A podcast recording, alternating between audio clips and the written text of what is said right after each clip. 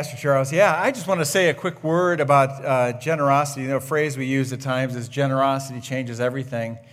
And uh, you're being generous by sharing Jeremy and his uh, family with the world. And when you uh, take part in the giving catalog that we just distributed, you're, you're changing a slice of the world, nearby and far away. Um, when you take a shoebox and send it to a kid, it's amazing what happens in their lives over there. So thank you for being generous. Generosity changes everything, not just the life of the recipient, but it changes our hearts too as we give. So thank you. I want to uh, bring us to the book of Ephesians, and it should be on there. There we go. There's Ephesians right there. Uh, Paul wrote this letter when he was in a Roman prison to the church in Ephesus. But before we get into Ephesians, I want to direct your attention to a verse that's really easy to read right by. It's from Psalm 133.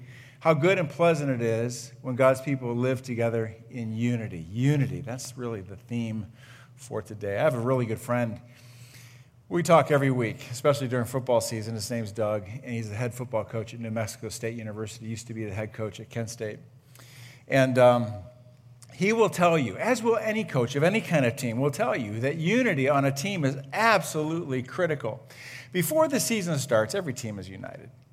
And if the team is having a winning season, as the wins begin to mount, unity is not threatened.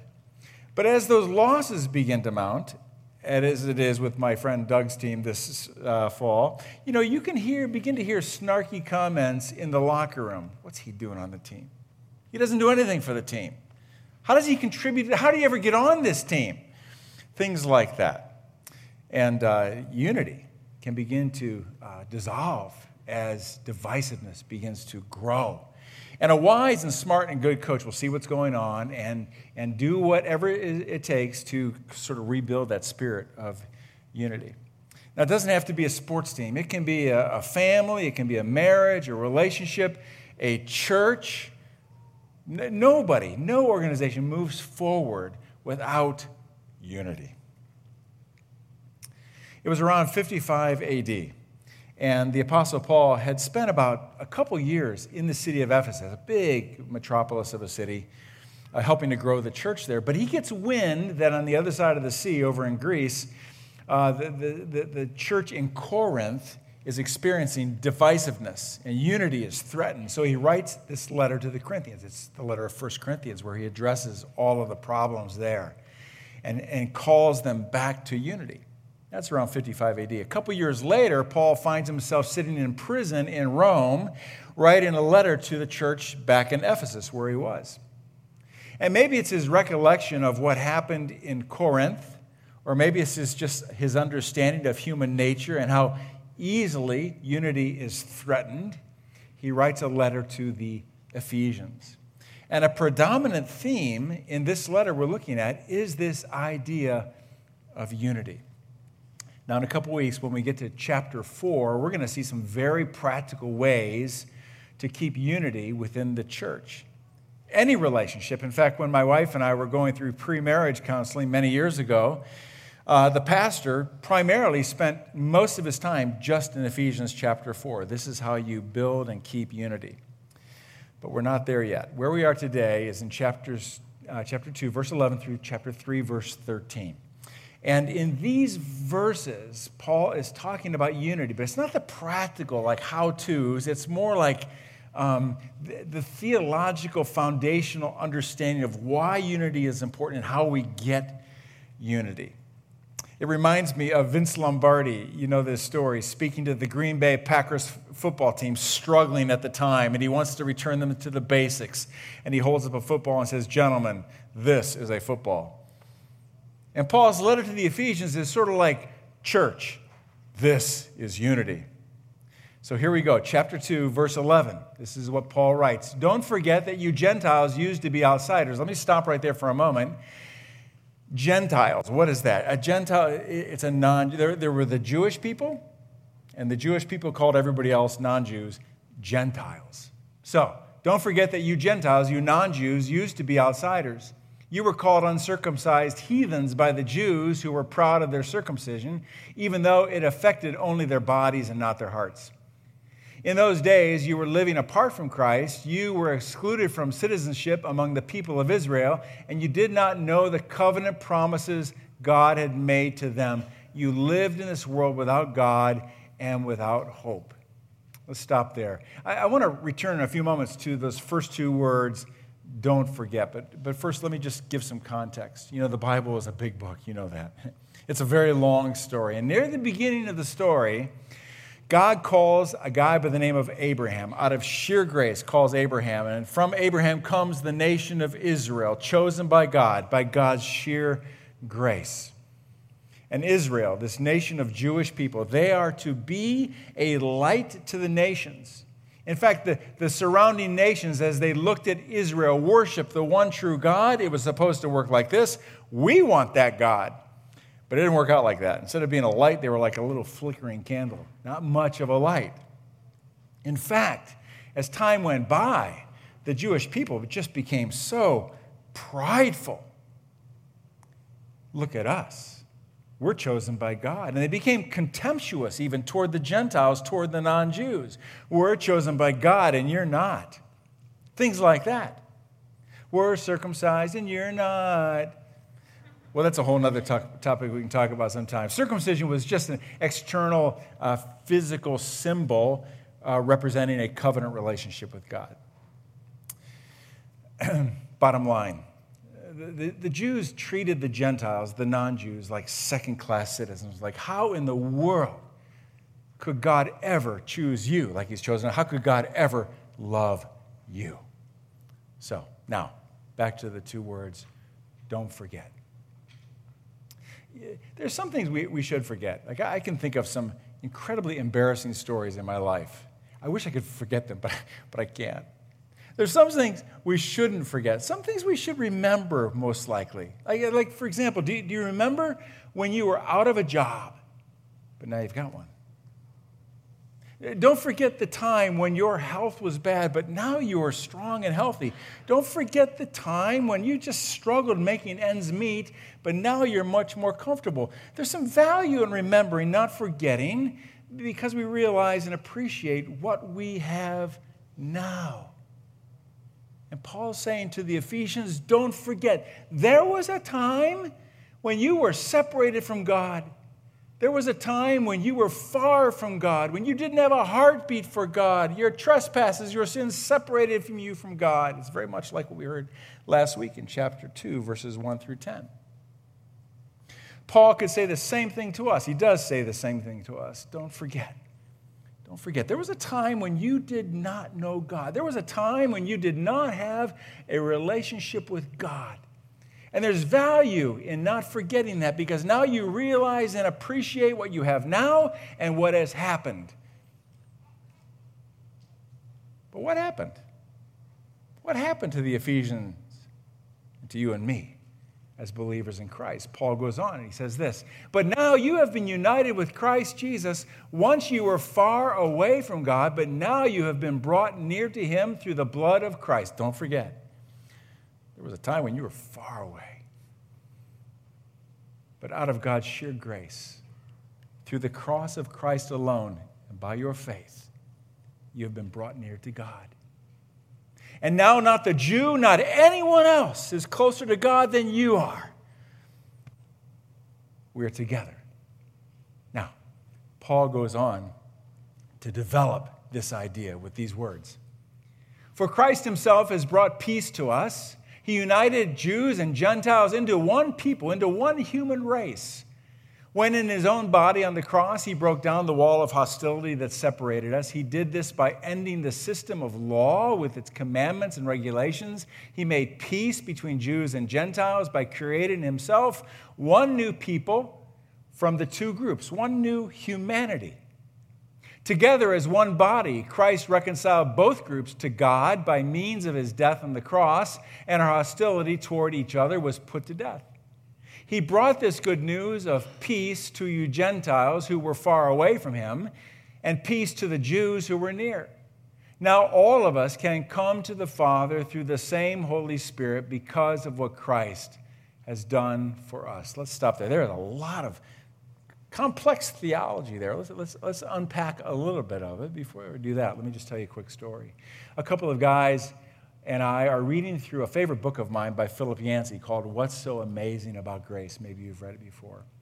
And in Yancey's book, he tells a story told by Ernest Hemingway in one of his works. Ernest Hemingway, the author. Ernest Hemingway tells the story of a young man who runs away from home. This is in Spain. He runs away from home and he runs to the capital city of Madrid. And eventually his father goes searching for him, trying to find him. Can't locate him. So he takes an ad out in the newspaper. And this is how the ad reads Paco, meet me at Hotel Montana noon Tuesday. All is forgiven. Papa. The dad shows up on that Tuesday at the town square next to the Hotel Montana. And what he finds in the square are 800 young men looking for their fathers, all of these young men named Paco. And what Hemingway understood was this sense of ungrace that existed in so many homes. Ungrace. That's not a term we hear very often. In this room, we talk about grace, unmerited favor, but there is such a thing as ungrace. And the Gentiles, the non Jews, felt that from the Jews all the time ungrace. You know, Paul was a, was a Jew. He was, he punctiliously, I love that term, punctiliously precisely kept the ceremonial laws. And he understood the mindset of the Jews. And the mindset was this that we are above everyone else because we keep the regulations and laws of the, of the scriptures. We are better than everybody else. We are chosen by God. We are the sole objects of God's love. That was the mindset. They exuded and they breathed the sense of ungrace. What these Jewish people overlooked and did not realize, though it was clear in Scripture, which Paul came to eventually understand, that all of those ceremonial laws that start at the beginning of Scripture pointed to a day. All of the prophets who came along and spoke to the Jewish nation pointed to a day when God would send someone who would perfectly fulfill the ceremonial laws and die for the sins of humanity. Jesus Christ. Once for all, the righteous for the unrighteous, that he would bring us to God.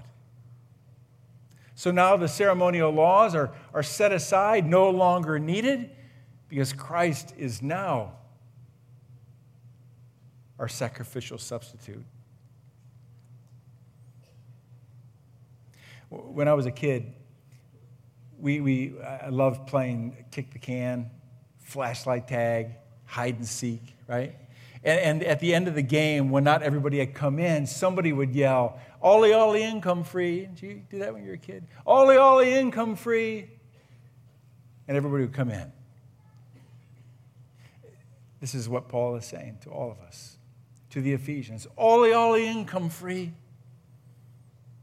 By God's sheer grace through the cross of Christ, the wall of hostility between us and God has been, been removed, and we can enter into a relationship with God freely because of Christ. Not only that, but the wall of hostility between the Jews and the non Jews is completely removed. And we stand on level ground before the cross. All of us, Pacos, equally receiving the forgiving love of God through Christ. All of us. United in Christ, united with each other. Now, Paul goes on to help us understand the consequences of all of what he's just said about unity. This is what he says. So now, or consequently, You Gentiles, you non Jews, are no longer strangers and foreigners. You are citizens along with all of God's holy people. You are members of God's family.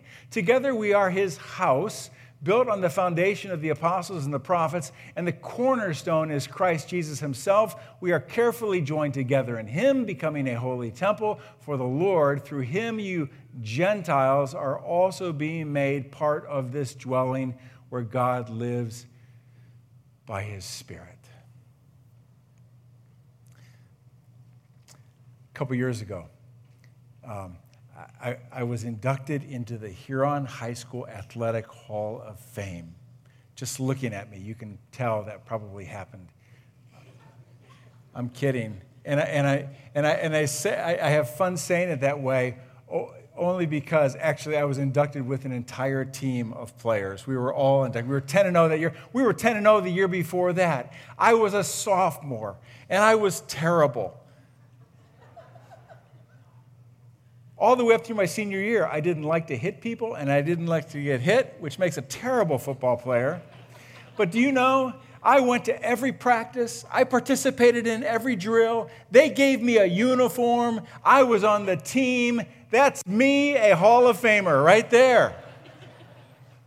I will sign autographs afterward. And by the way, that's me with hair, right there. Essentially, what Paul is saying to the Ephesians, saying to us, that by God's grace through faith, you have been brought into this heavenly hall of fame team, God's people. Now, of course, Paul doesn't use football as a metaphor. But did you, did you read them in, in what we just read? There were three metaphors he uses to help us understand the unity that we have in Christ and with each other. He writes, You are citizens along with all of God's holy people. We are citizens. Do you know you have a passport? And your passport says the kingdom of heaven, where, which is ruled by God. And you might come from a Methodist background, a Presbyterian background, a Baptist background, a Catholic background, a Mennonite background, an Amish background, or no background whatsoever. That's okay. Because now we are all brought into the same citizenship the kingdom of heaven ruled by God. He goes on and he says, You are members of God's family. Not just a passport. Do you know you have a birth certificate that is similar to the birth certificate of the people all around you who are followers of Christ? We share a similar bloodline by God's Spirit.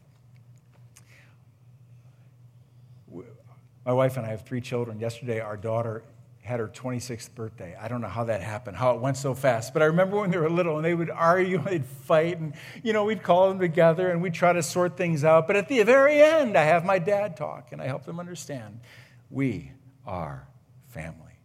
We disagree on things, but we are family. Some of you have, many of you have siblings. And some of those siblings you, you may love dearly, some you may just really struggle with and argue with, but at the end of the day, you are family. Your birth certificates show that. We are family. And then he goes on to say, Together we are his house built on the foundation of the apostles and the prophets, and the cornerstone is Christ Jesus himself. People are fond of calling the church God's house, the house of God. Well, it's not really, it's a building. We are the church. We are the church, capital C. We are God's house right here. And God's house, the church, is built on the teaching of the apostles and the prophets, Scripture. And what we read in Scripture that each of us in this room who are followers of Christ, we are one stone in that building, not one stone more important than the other stone, but all honoring the chief cornerstone, who is Christ Jesus himself. We are citizens of the kingdom of heaven. We are family. We are part of a house. Now, to belabor this point of unity, even getting into chapter 3, these are the words of Paul. And this is God's plan. Both Gentiles and Jews who believe the good news share equal, equally in the riches inherited by God's children. Both are part of the same body, and both enjoy the promise of blessings because they belong to Christ Jesus. Now, I am thinking, Paul, come on. You've talked about unity a lot. Why belabor the issue? I'll tell you why he belabors the issue. The same reason we need to. It is so easy for us in the church to look down on somebody else. Conversely, at times it's easy for some to look up and think, I'll never be like them. May I just talk to you as a family, as a church, as fellow members on the team who wear different numbers and play different positions? We must never be divided over gender, over race, over color, over socioeconomic status, over education, over athletic ability, over appearance, over political persuasion, over different theological nuances that seem to drag us down. I could go on and on and on. No. Why? Because we're citizens of the same kingdom. We are family. We are the same building. We are the church. I think it's interesting. When you get to chapter 3, Paul begins to say something, and it's like he stops himself. He doesn't pick it up until verse 14. From verse 2 through verse 13, it is one long, breathless, unpunctuated sentence. It's like he would get an F in grammar school. He just goes on and on and on and on, talking about unity. And in the middle of this one long, breathless sentence are these words God's purpose in all this was to use the church to display his wisdom and its rich variety to all the unseen rulers and authorities in the heavenly places. That means everyone everywhere. This was his eternal plan, which he carried out through Christ Jesus our Lord. What was, what was his eternal plan?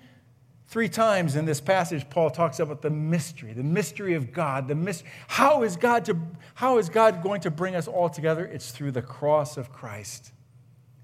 We are all brought together, and together we are called what? The church. The other day, my wife and I were with some friends out in the country, and crossing the road is a group of turkeys.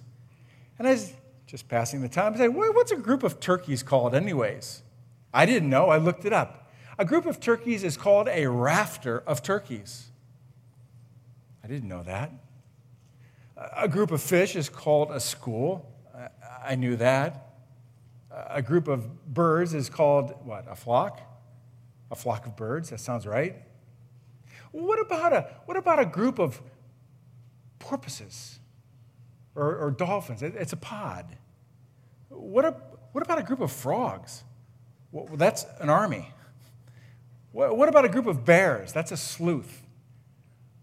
What about a group of um, porcupines. It's called a prickle. What about a group of giraffes? It's called a tower.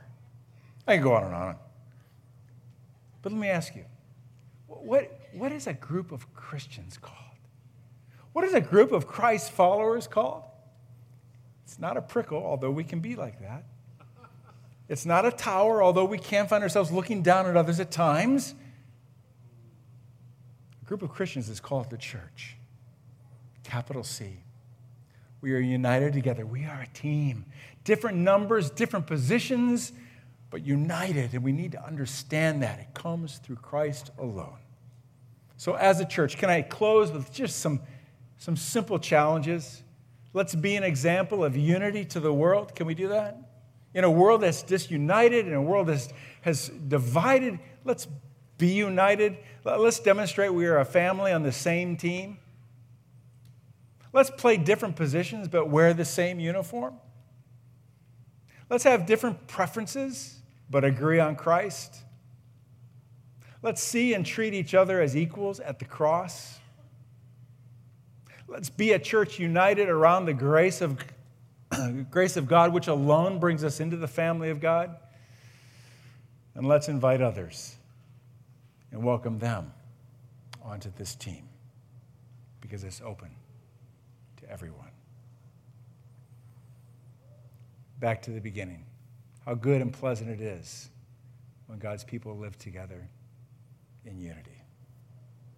Let's pray. And now, God, thank you for your word and for the challenges of it. Thank you for bringing us into the family of God, into the church, by your grace through faith in Christ alone. Help us to be that kind of church. united. In Jesus' name we pray. Amen. As we do each week, let's, let's close with a benediction. Would you mind standing with me if you're able?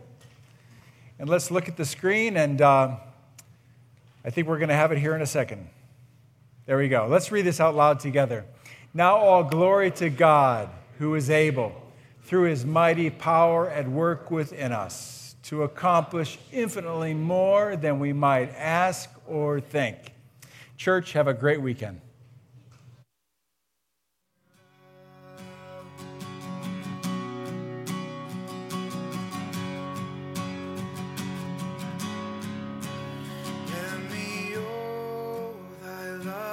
accepting love ever all my days.